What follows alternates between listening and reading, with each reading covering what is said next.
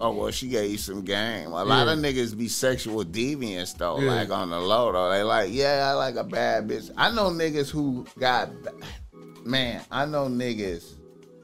That's how I know niggas be sexual deviants. And they don't even think of themselves as sexual deviants. They just be chilling.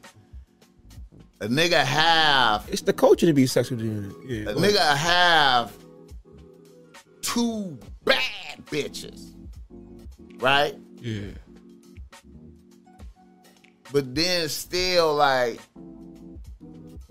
bring in this fat bitch look like a tank right here because she just a wild bitch on an off night. You know what I mean? Like nigga bringing that through.